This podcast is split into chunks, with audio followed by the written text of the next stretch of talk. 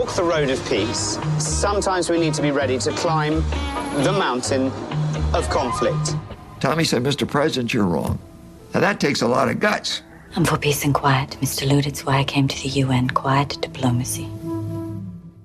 This month on Foreign Affair, we're talking about spy balloons. The hysteria and ever rising rhetoric uh, certainly evokes Cold War memories for me. Our excellent panel will share their views shortly. Then the scene being set in Myanmar for what many fear will be violent elections as the military regime tries to exploit elections in its favour. We'll examine Japan's shift away from pacifism, an ethos it's been tethered to for decades, and how development aid, particularly for the Indo Pacific, is the new priority for Canberra, and how it just may be newly influential within certain circles too. So please do welcome to a Foreign Affairs Sam Roggeveen, Director of the Lowy Institute's International Security Program. Amanda Hodge is the Australian Southeast Asia correspondent based in Jakarta, and Bridie Rice, who's CEO of the Development Intelligence Lab. Hello to you all. Hello, Geraldine. Hello, Geraldine. Let's talk first about the uh, giant Chinese blimp uh, floating in the room. It has dominated US media and political discussion. Pieces of the downed balloon pulled from the sea off the Carolina coast. Proof, the Pentagon says, China's weather balloon claim is nothing but hot air. 你的第二个问题，美方的这种言 a 论，Chinese foreign ministry spokesman says, I have no knowledge about America's claim that this balloon is part of a fleet. I think it could be part of the information and public opinion war that the U.S. is waging against China. The international community can see clearly who's the world's largest espionage and surveillance country. I can assure you this was not for civilian purposes. That, that is, we are 100% clear about that. Now, Sam, it's been about two weeks since um, the balloons uh, entered uh, the picture, um, entered American airspace. Quite a few others have been down, but uh, subsequently, but all pretty harmless, it would seem. Uh, and China's response has shifted quite a lot. Um, initially, uh, pretty conciliatory, and then a bit indignant, and I don't know what you'd think of it. It is right now. Where do you see this headed? It's a, it's an inconvenience, but I think the media and uh, social media coverage of this is probably, sorry, the puns come so easily. I was going to say blown it out of proportion. um, so it, Blinken had to postpone his trip uh, to Beijing, and I think that was understandable because it became such a big media story. I mean, we now have you know late night talk show hosts in uh, uh, in the US even making it grist for their uh, comedy routines. Um, the Republicans would have uh, raked Blinken over the coals for uh, being soft on China had he gone. Uh, but my instinct at the time, and it's not really changed, is that th- this is this is just a delay for. Uh, for the sake of, of waiting for that for the for that dust to settle, and then um, and then they'll find an opportunity for uh, for Blinken to go again, and for um, for the relationship to to hopefully find a, a, new level. I must say, key, absolutely key, it would seem to me, uh, was what routine avenues for talk exist. Um, I mean, that's one of the main takeaways from the Cold War. That stopped the Cold War from becoming a hot war, one could argue, at several occasions. And, and you know, you just think, what exists now between the US and China that they can just happily turn to to make sure that it, it doesn't, you know, when the media does go hysterical, um, that it doesn't escalate and become something, quotes, inevitable occurs. Yeah, there are mechanisms like that. So there is a hotline between the two militaries, but my understanding is that they don't quite function as they're supposed to, and the phone doesn't always get picked up when it rings. I think another aspect to your observation there, Geraldine, is that the sheer novelty of a uh, of a balloon being at the centre of uh, of this controversy probably changed things as well because the the international practices are so um, unfamiliar and un, unpracticed uh, when it comes to these uh, kind of intelligence gathering devices. We're more used to fixed wing aircraft um, flying along the coastline, for instance. And in fact, the US and China do have protocols for how uh, they behave when uh, American surveillance aircraft come up along the coast and they get intercepted by Chinese aircraft. Uh, they do have protocols estab- established for some years now for that. Um, balloons are just a new thing, so I, I, guess. I mean, it's a very old technology, of course, but it's it was fairly novel to see something like this happen. So that that's also another reason why perhaps this was blown out of proportion, and maybe we will see it being slightly less. Uh, uh, distortionary in future instances. Well, we'll yeah, we'll see. Uh, what about drones, by the way? Are there sort of real protocols around drones uh, between the big the big powers? I'm not aware of them. I, I mean, there was uh, an incident of an American uh, drone getting shot down over Iran. I believe it was in 2011, which was a, a pretty big story at the time. And there are unofficial reports, it's never been confirmed by the Americans, that they have an even more advanced drone, program, which uh, you know can overfly even the airspace of of really advanced countries, uh, military uh, adversaries such as China or Russia. So um, it's yet to be properly tested, but in a sense, it, it, kind of lowers the stakes. Drones lower the stakes because there's no human on board, so you don't get a repeat of uh, like the the Gary Powers incident yes. in uh, uh, during the Cold War, and, and and I guess that's true of the balloons as well. See, the uh, I noticed that uh, President Biden said nothing suggests that the three later objects downed by fighter jets over Canada and the US were Chinese spy balloons and were likely tied to private companies or research institutions. Mm. He says he has no regrets about downing another Chinese balloon off South Carolina and does not intend to apologise to China's President Xi, but. Um, it seems to have moved on. I suppose the key thing is when Blinken gets invited again and when he chooses to take it up. Um, right. Yes, I, I agree. Um, and you know, both sides will have learned some lessons here. I, I, think the interesting thing here is what China hoped to gain, and the the risks that it evidently was prepared to take in order to, you know, win some intelligence gains. Mm. Um, you could draw the conclusion that um, China took a took a really big gamble here because it thought the intelligence value was so high. Or I think to me the more persuasive view is that actually this was a decision made down the line somewhere and it wasn't subject to political oversight or, or at least not as much political oversight uh, as necessary to determine whether any intelligence gains uh, from a mission like this were going to balance out the, uh, the, the clear uh, PR um, damage that China has suffered. So I wonder I wonder where that person is now. I right. suspect you're right. Um, look, t- just to be a bit silly, to quickly wrap it up, at least the White House has helped us clear up one thing, you'd have to agree. It's poured cold water on extraterrestrial involvement.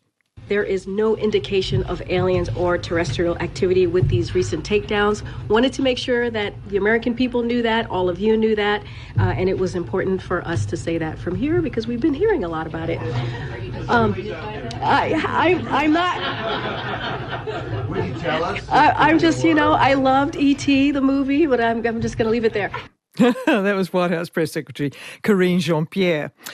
Well, let's look at a struggle much closer to home. Uh, Amanda, you've written a very powerful piece about how the military junta in Myanmar is moving towards holding elections to legitimise their regime. How dangerous would you judge this situation to be, given the opposition that is now really ranged against them? Yeah, um, Myanmar is kind of what um, what we might talk of as a forgotten war, isn't it? I mean, it's been completely overshadowed by Ukraine. It is mostly contained within its border, though obviously um, refugees are spilling out all the time. Um, and the, the junta is two years into its, well, um, attempted coup because it hasn't got control of the country. It was supposed to end its state of emergency on February the 1st, which, 1st, which was the second anniversary of the coup, which ousted the civilian government of Aung San Suu Kyi. It wasn't able to do that. And the reason for that is that it had to admit quite remarkably, that it didn't have control of at least one third of the country. So, what it was going to do, it was going to end the state of emergency on February the 1st, and then it was going to install a, you know, a sort of proxy caretaker government, which would have been all of the generals taking their uniforms off and putting on suits. and then within six months it would have held elections. That's not going to happen by August this year because of the, the state of insecurity in the country. Um, the opposition, the armed opposition now to the junta, is much more organised than it was even six months ago. You know, there's something like 200 People's Defence Forces, and then a you know levels under that of sort of like Dad's Army, militias, etc. And they're all work, or a lot of them are working with sympathetic armed ethnic organisations that have been fighting the state for autonomy for many decades. So we have this sort of broiling um, situation inside the country now, not just on the border regions with India and China, which, as you can imagine, is upsetting to those, you know, two large Asian powers, but in in the center of the country, which has always been loyal to the military in the past and very much a Buddhist, you know, enclave within the country. So any attempt to to stage elections in that environment is going to be so bloody, um, you know, and mm. I think so costly to the junta that even they had to admit that they needed to do more to establish their control of the country before they hold elections. What that means, um, you know, what more they can do, we don't know because they're already um, they've already switched to an air war with these sort of indiscriminate strikes, not just on what they think are legitimate targets, but I mean, everyone is a legitimate target to this junta. They've demonstrated quite um, amply that they don't no. discriminate between armed fighters and civilians. And the tragedy, as you outlined it, is also that there was so much private and NGO investment and capacity building happening and about to happen in Myanmar prior to the takeover, especially green energy projects. Yeah. Yeah, it's an oh god, I you know if you think too much about it, it you just crumple because it's mm. such a tragedy. And um, you know, Sean Turnell, who who is the Australian economist who was released in November last year after 21 months in custody, in the Myanmar junta's custody, talks about this. You know, the sort of collapse of the economy, the unraveling of 10 years of reform, um, and there were you know there were companies ready to invest hundreds of millions of dollars in, you know, um, hydroelectricity, in in solar electricity, and all sorts of things. That isn't happening because nobody's paying their bills in Myanmar. One of the um, ways that people who who don't feel they can take up arms or who don't want to, you know, directly confront the soldiers or the military, one of the ways that they're able to protest is by simply not paying the state. Mm. So there is no money coming into the electricity sector. So no investors want to invest in Myanmar. And as you will have seen, you know, the Myanmar activist community is incredibly um, busy unmasking any companies or countries that continue to invest in this illegitimate regime. So destroy the state in order to rebuild it. exactly, and, uh, and yet again, I might add, because it's happened before. Bridie, any thoughts? Because this is very much your bailiwick. Yeah, Amanda makes a really good point here. I mean, prior to the coup, Myanmar had a really complex set of transitions going on. I mean, it was a, a, nation that was switching from military to democratic rule, from a closed to an open market, from conflict to peace. And it was already a really, really complex development landscape. And of course, you fast forward to now, and those extreme pressures on the basics of health and, and education and, and basic food secure, insecurity have just increased. So, the question for Australia as we watch this tragedy unfold is really also about where are we best placed to support? And what we've seen is a real caution and care and worry amongst the Australian development community and government. Um, and the real crisis is how do you get help to save the lives of hundreds and thousands and millions of people who are in jeopardy right now, but at the same time, make sure that that very assistance isn't mm. propping up a regime. So, coming into an election perhaps late next this year, thereafter, and with all that we're predicting, I think this is a space that Australia is going to have to watch very carefully and be ready to respond rapidly to. Yes, I agree. Uh, and look, I just want to head uh, to Indonesia briefly to point out a very important meeting, I think, Amanda Hodge, of um, NU, uh, Nahdlatul Ulam, Ulama, in Surabaya last week. Now, this is one of the largest Islamic organisations in the world, and some of its leadership are urging Muslims to consider the importance of the nation state over a caliphate. So, this is very interesting, and the importance of the United Nations in Islamic law. It's really a critical look at what they say are problematic aspects of Islamic jurisprudence, and they're seeing it as a way of countering extre- extremism. I think this has been rather underreported. Can I just read from an NU statement? It is neither feasible nor desirable to re establish a universal caliphate that would unite Muslims throughout the world in opposition to non Muslims. And that's very interesting language, Amanda. How, how mm. influential do you, well, how influential is NU in Indonesia? Would this be seriously debated there?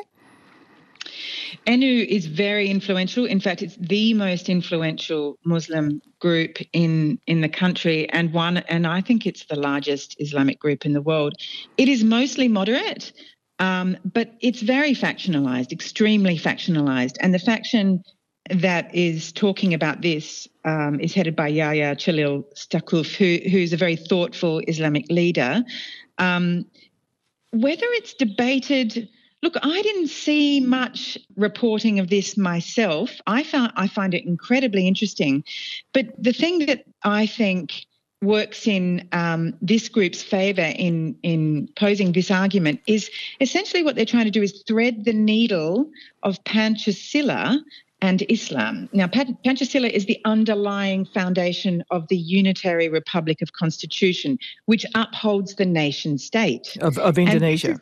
Yes, mm. and this is in constant, um, in constant kind of battle with those more orthodox or or conservative uh, Muslims who believe that Indonesia should be an Islamic state, and that was a battle that that occurred during the writing of the 1945 Constitution, and those who who believe it should have been an Islamic state believe they were cheated by Sukarno, and that that has been a thread mm. throughout Indonesia's modern history or the, the, the, history of the Indonesian modern state.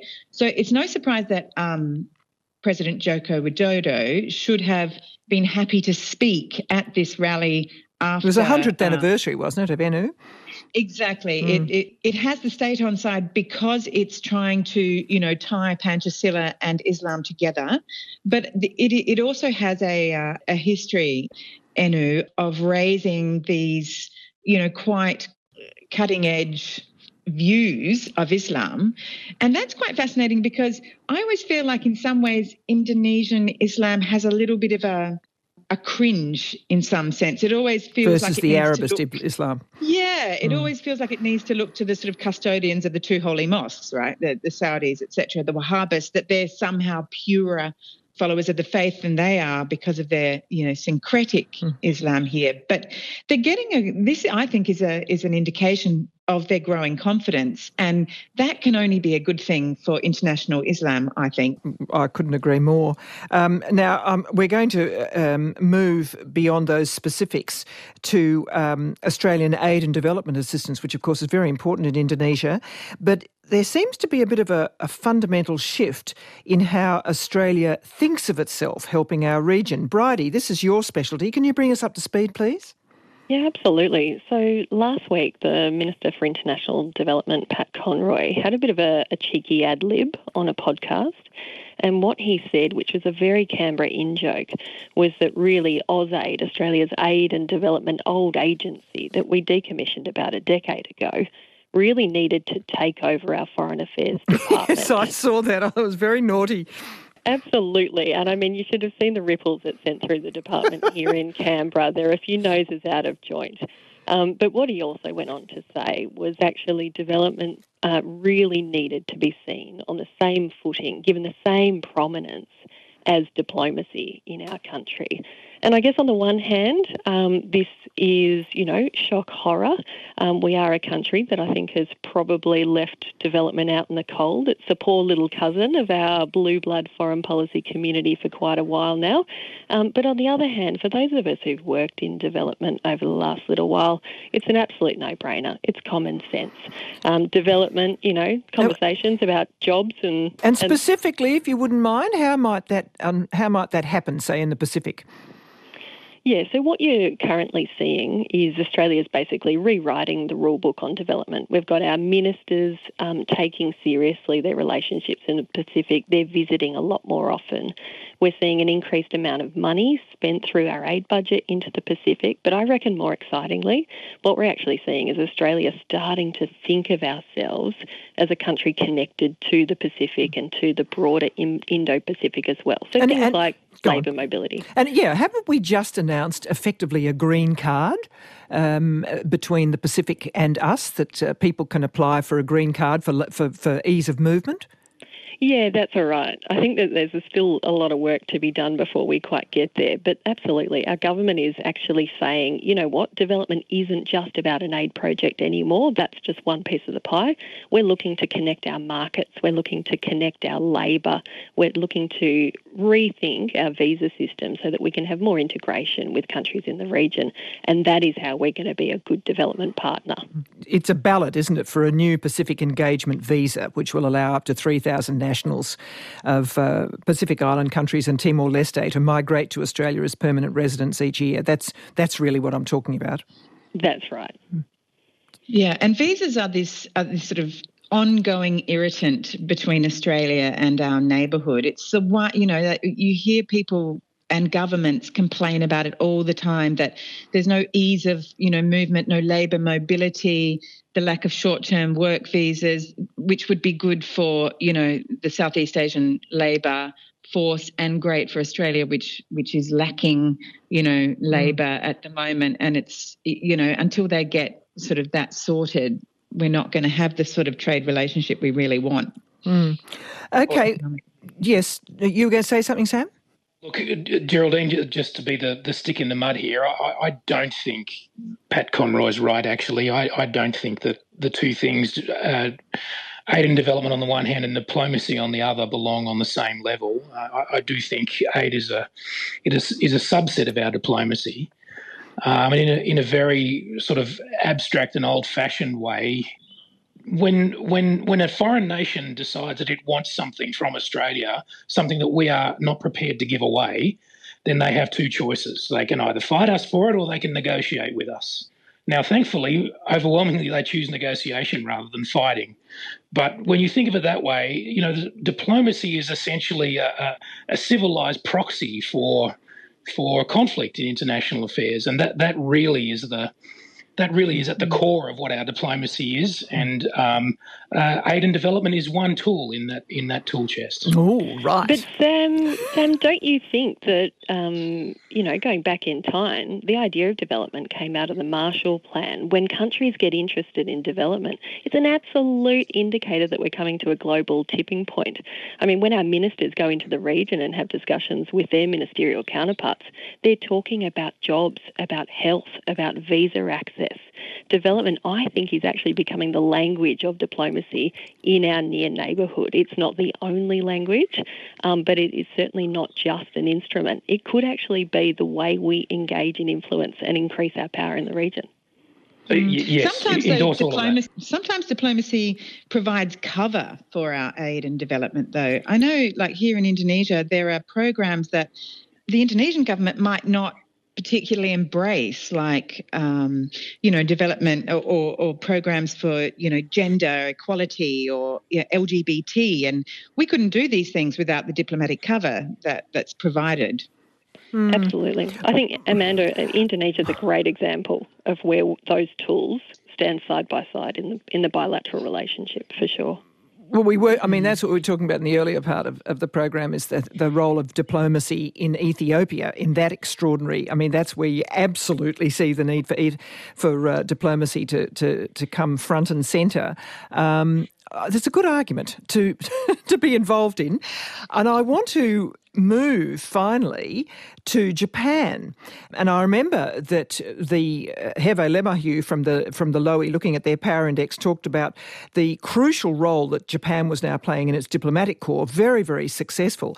Uh, and there are some historic shifts underway there. Late last year, Japan announced a doubling of the defence budget over the next five years and the acquisition of weapons to counter the perceived threat from China. So, Sam, you know, what is happening there?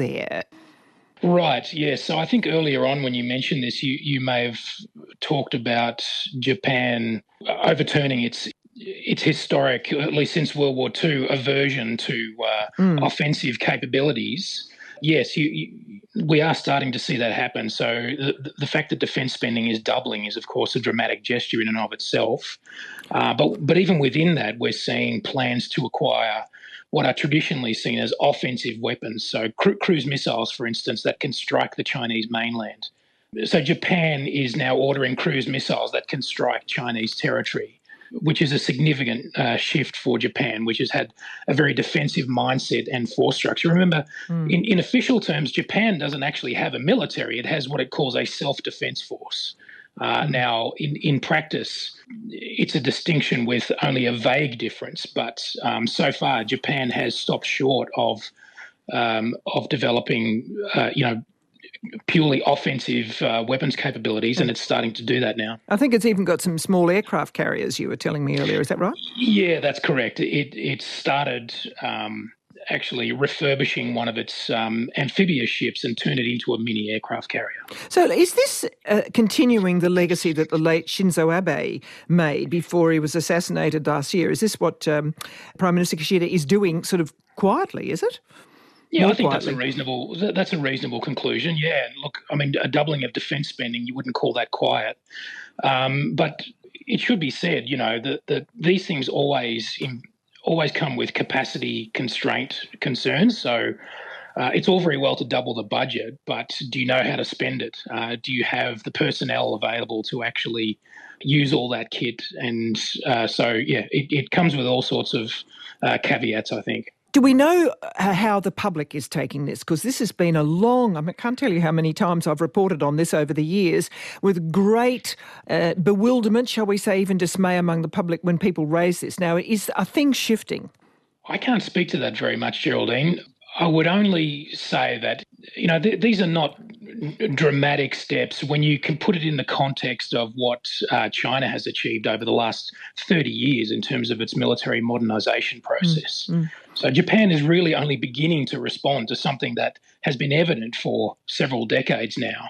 Yeah, I mean, it is interesting because also um, the um, Marcos, the head of the Philippines, uh, President Marcos, he's in Japan, and uh, there's a growing relationship between the Philippines and Japan. And of course, Marcos is really reconfiguring the Philippines too to be much more in the US camp, and he's allowing the US to, uh, access to a whole lot of um, uh, Philippines uh, bases that are quite close to Taiwan. I, I don't, is this something that you're aware of, um, Amanda? That there's a, there's a sense from Australia anyway that uh, Marcos is really quite shifting things.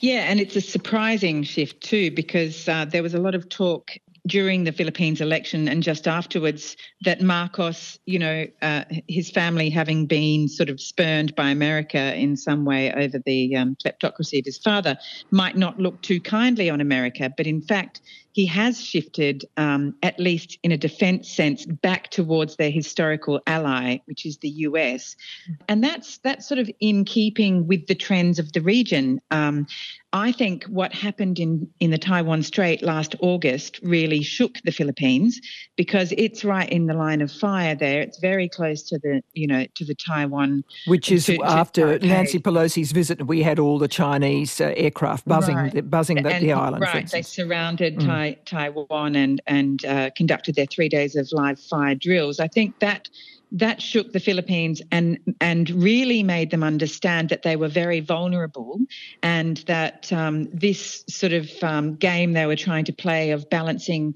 China and US against each other on defence wasn't going to work. China, as the Lowy Institute survey has shown in recent weeks, is definitely the main trading partner for all Southeast Asian nations, but they all rely on America for their security and you know for balancing the power in mm. in the region and um, we're seeing a lot more of these, you know, defence pacts between in a trilateral sense and also in a bilateral sense to try and shore up the security of the region. And while no one's saying it's to balance out Chinese power, that is actually what it's trying yes. to do. Yes, I might let you have the final word, Bridie, because um, Japan's quite interesting the way it uses its international development or aid agreements, isn't it, to build relationship. This is all part of their really very successful, as I understand it, uh, insinuation of themselves into a whole lot of areas where once they would have been on the back foot. Yeah, that's right. Japan is sort of regarded as the, the quiet achiever of the, the aid and development front.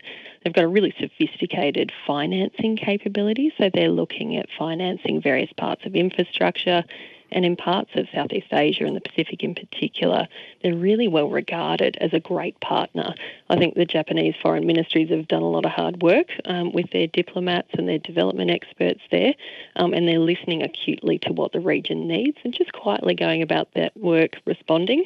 And I wouldn't mind betting that Australia could take a lesson or two um, from the Japanese playbook when it comes to things like development finance, but also perhaps reducing some of the paternalism that I think sometimes we're a bit too well known for in the region. Mm, how interesting. Okay, look, thank you all very much indeed. That was a little quick tiptoe through the tulips of a lot that's happening as we kick off the year. Sam Roggeveen, Amanda Hodge, and Bridi Rice, thank you very much. Thanks, Geraldine. Thanks, Geraldine. Getting in touch with ABCRN is easy. Join the conversation live using the ABC Listen app's call and text features.